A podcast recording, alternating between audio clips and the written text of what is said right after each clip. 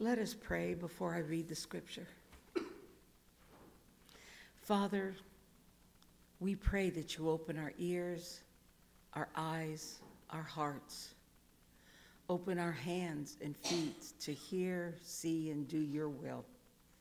May this scripture provide us guidance and encouragement as we do that. In Jesus' name, amen. The first scripture for this morning is Psalm 32. oh, what joy for those whose disobedience is forgiven, whose sin is put out of sight.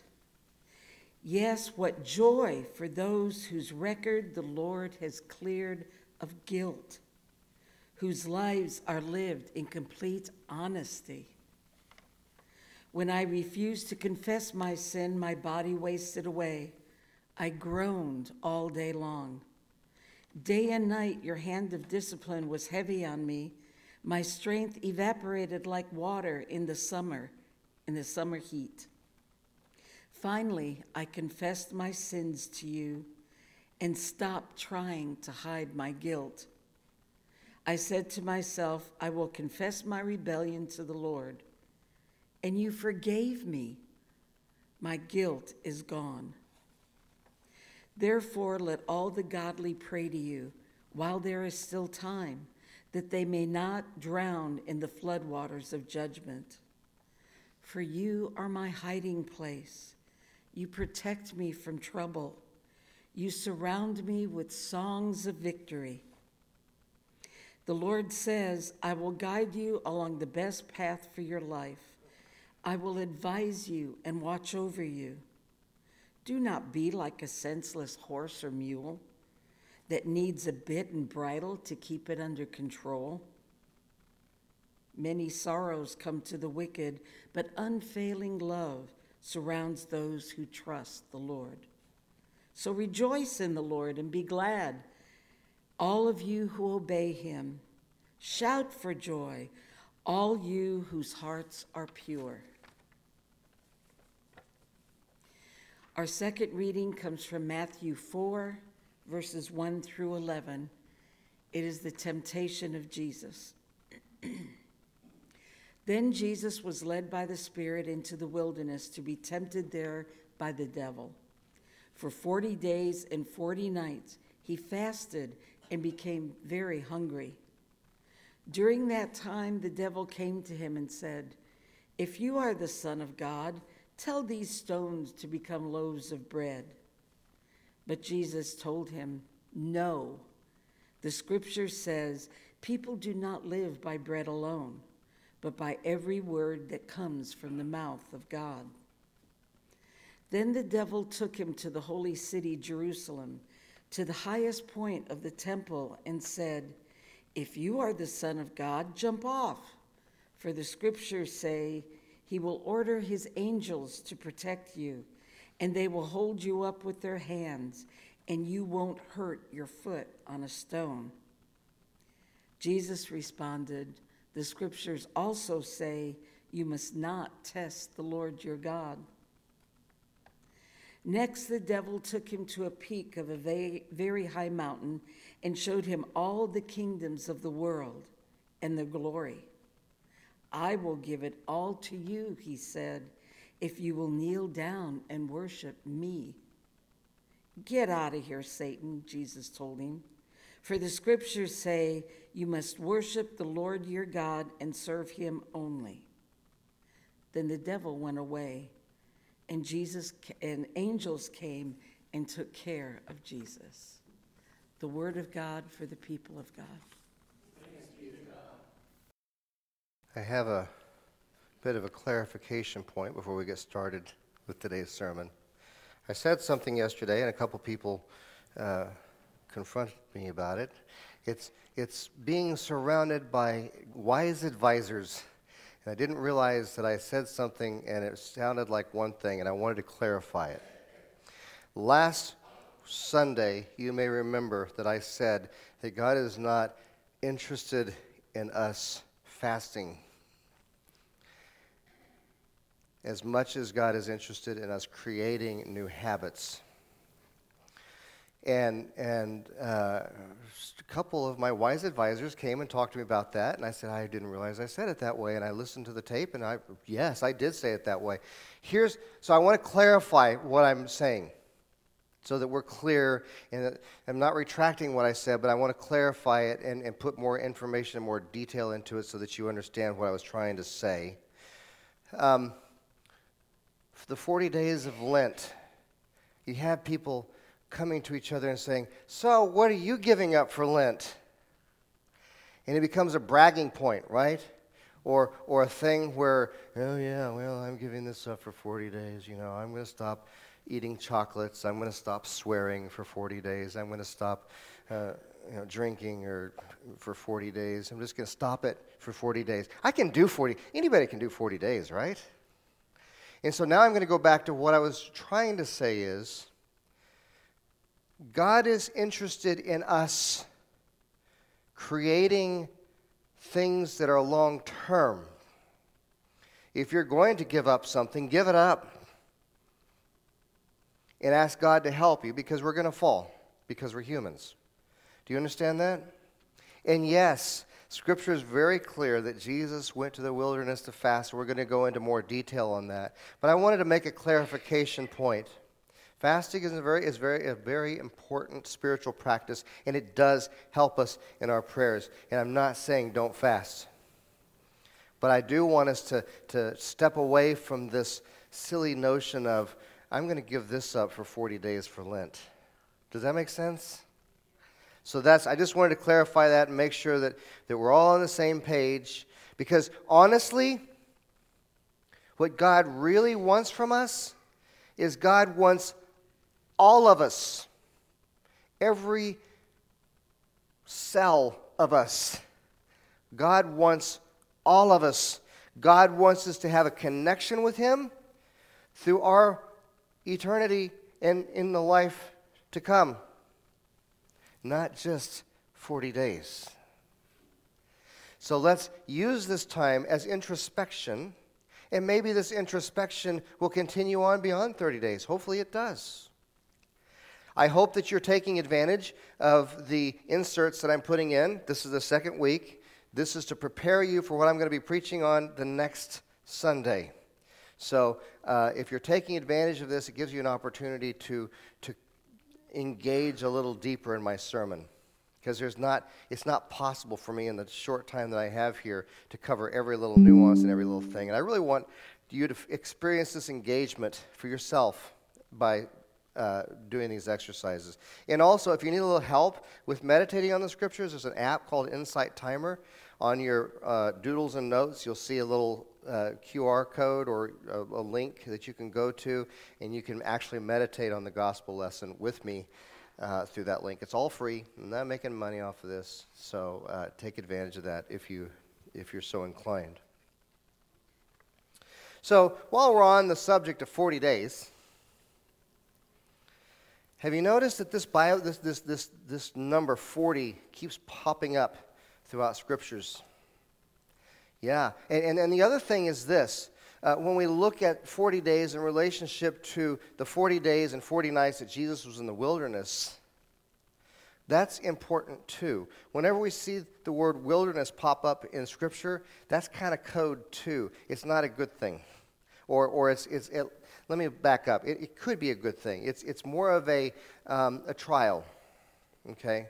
Now, in a couple weeks, my wife and I and, and grandbaby and, and son, son-in-law and daughter are all going out back to Tyler State Park, even though nature tried to kill us with the weather. Um, we're going back. We're going to the wilderness to re- refresh and rejuvenate and regenerate. But, but as far as the Jews understood from Scripture, they understood two things. There's something important about 40. And they also understood that, that wilderness experiences were just that. They were, they were trying times. So whenever you hear about wilderness experiences, you know, the children of Israel wandered in the, what, wilderness for 40 years. That's another example. That's that 40 that keeps popping up. So um, that's, but, but think of it as code. We still kind of talk like that today, too. I'm in my wilderness experience. Another way of putting it is, I'm in the dark night of my soul. That's a, another neat way of putting it. I'm, I'm not well with my soul, and God is working with me. Um, so let's, let's kind of unpack this for a little bit. And, and I want to bring into the conversation uh, Jewish New Testament scholar Amy Jill Levine. She observes that while many view the wilderness as a place of recreation and renewal, wilderness in the Bible is nearly always a place of struggle. Remarkably, Jesus follows the leading, uh, Jesus follows the leading spirit into wilderness solitude to be tempted by the devil. This purpose statement, she says, is not found in Mark or Luke and suggests that Matthew is considering Jesus' uh, intentional confrontation with evil to be instructive. And as, as you look at who, you know, there are four gospels. You have four versions of the story of Jesus, and they were written to different people. And Matthew was writing specifically to the Jewish people, the Jewish people who were Christ followers. And so he was writing, writing from that lens. So that's why it shows up in that lesson. It was, he was trying to say something there. Our gospel lesson is a story uh, is a story of Jesus facing temptation in the wilderness after f- spending 40 days in the wilderness and not just spending just hanging out. You know, Jesus is praying, Jesus is fasting. The Bible says he was famished by the time the tempter shows up on the scene. He's famished.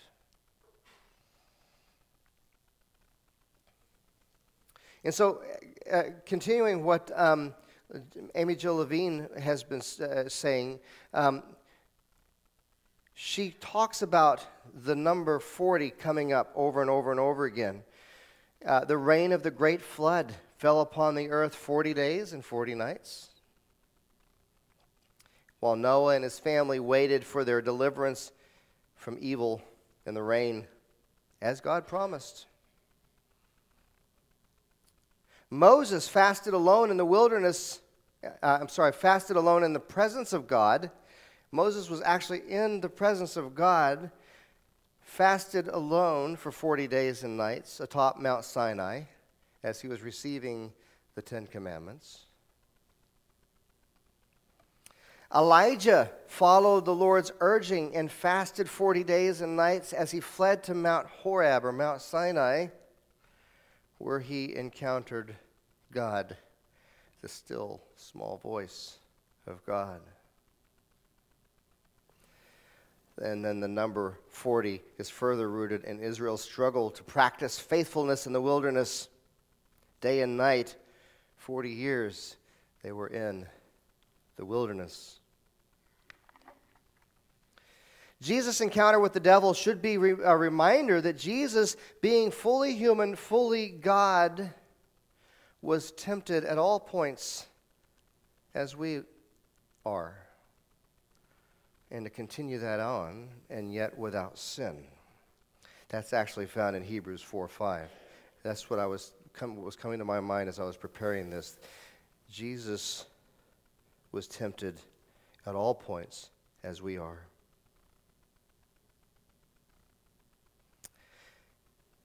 And yet, I want us to be very clear. We're not Jesus. We're not perfect. We're not. There's, I mean, aside from Jesus wanting to dwell within us, we're not duly human and God. That would be a heresy, right? So we're human, and we're going to fall, and we're going to fall to temptation, and we're going to trip up, and we're going to make bad decisions like we were talking about with the kids. We're going to make those bad decisions. The good news is that through it all, Jesus offers grace and forgiveness and redemption in this life as well as the life to come.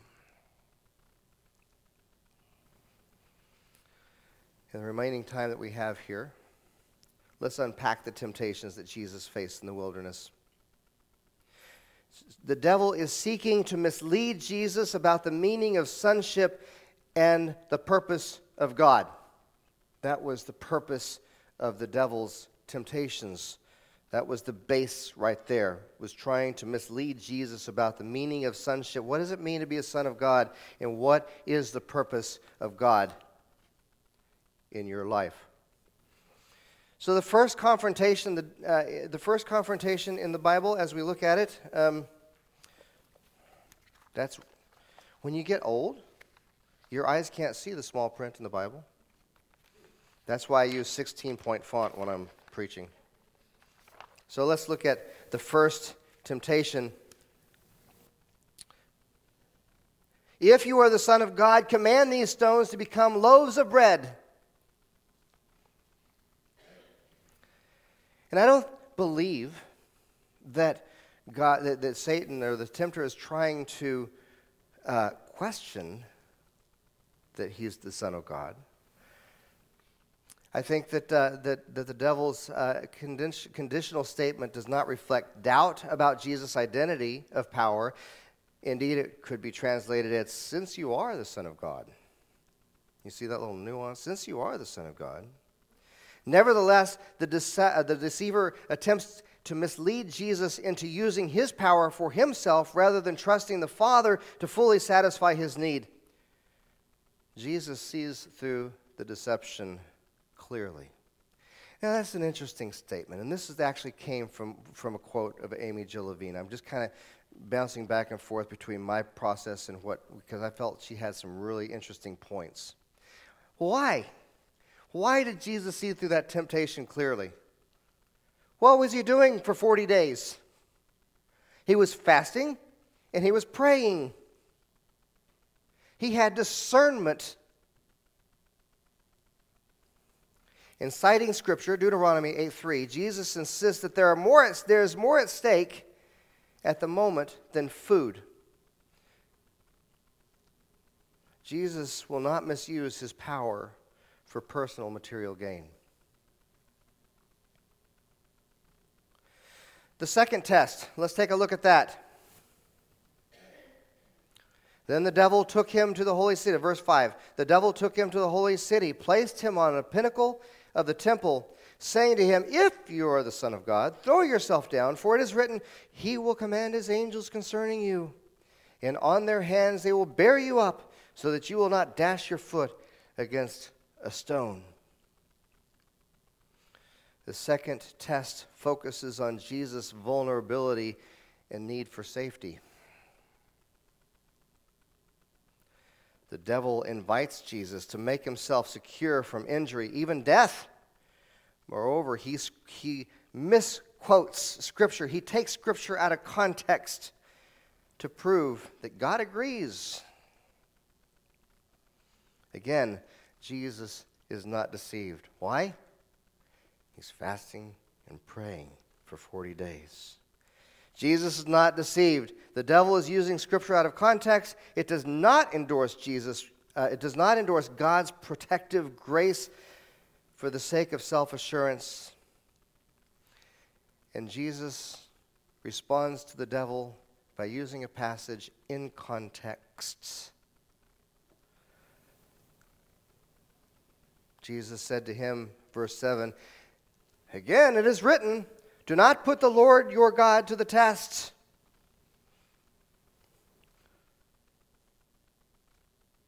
Deuteronomy 6 16, if you're interested. It applies, he applies it faithfully and in its context. Jesus is, after all, God's Son and full of the Holy Spirit. Jesus will not misuse his power to make himself safe or secure. The third temptation attempts to seduce Jesus with domination and prestige. Verse 8. Again, the devil took him to a very high mountain and showed him all the kingdoms of the world and their splendor. And he said to them, All these I will give you if you will just fall down and worship me. Jesus' response Away with you. Away with you, Satan, for it is written, Worship the Lord your God and serve only him. And then the devil left. So the devil is offering Jesus control over the world's kingdoms along with their praise and glory and adoration in exchange for his allegiance.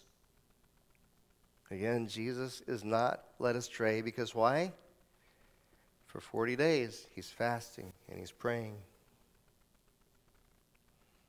And again, Jesus in Deuteronomy 6:13, worship the Lord your God and serve only him. Jesus will not misuse his power to amass, to amass clout and esteem. When it's all said and done, the tempter leaves, and angels come and they minister to Jesus. They bring him food, I imagine. They minister, they speak words of encouragement to build him up. Again, I want to be very clear. We're, we are going to fall. We are going to fall into temptation. But as Paul says, what then? Shall we go on sinning so that God's grace may abound? God forbid, he says. God forbid. So, what that means is we are to strive to live good and godly lives, not to be saved, but because we are saved. Does that make sense? Doesn't mean we stop trying to live godly lives. It also means that if when we do fall, not if, when we do fall, God's grace and love and redemptive power is there for us in a flash. All we have to do is ask for it. So, here are the questions I'm leaving with you today. Where in your life do you need a heavenly intervention? They still happen, you know. In what areas are you struggling with sin? What do you need to give to God? Say, man, I, God, I can't, I can't keep fighting this anymore. I'm, I'm giving it to you. What does it look like for us to wander in the wilderness in the next 40 days of Lent with our Savior, our friend, Jesus the Christ? Let us pray. Loving God, You are never further than a whisper away.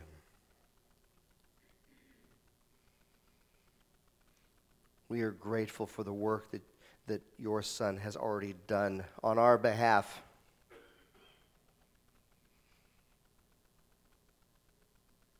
So that we can live lives free, redeemed. We can live our lives knowing that you love us. You see, God, we know, we acknowledge that sin separates us from you. Even though you're never far away, we feel like we're far away. so cleanse our hearts. No, replace our hearts. Take our stony hearts out and give us hearts of flesh. A heart that longs for you. May that be our focus during this Lent to long for you, to hunger for you, to thirst for you as a deer pants for water.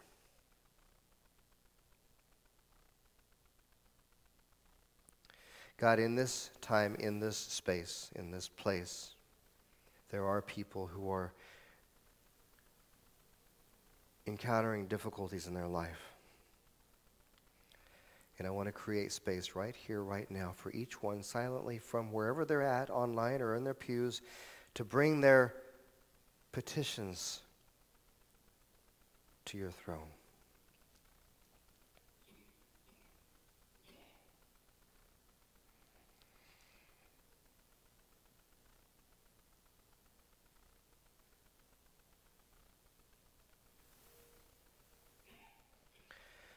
God, in your mercy, hear our prayers. For we pray these things in the name of Jesus, who taught us to pray Our Father, who art in heaven, hallowed be thy name. Thy kingdom come, thy will be done on earth as it is in heaven. Give us this day our daily bread, and forgive us our debts as we forgive our debtors. Lead us not into temptation, but deliver us from evil. For thine is the kingdom, and the power, and the glory forever.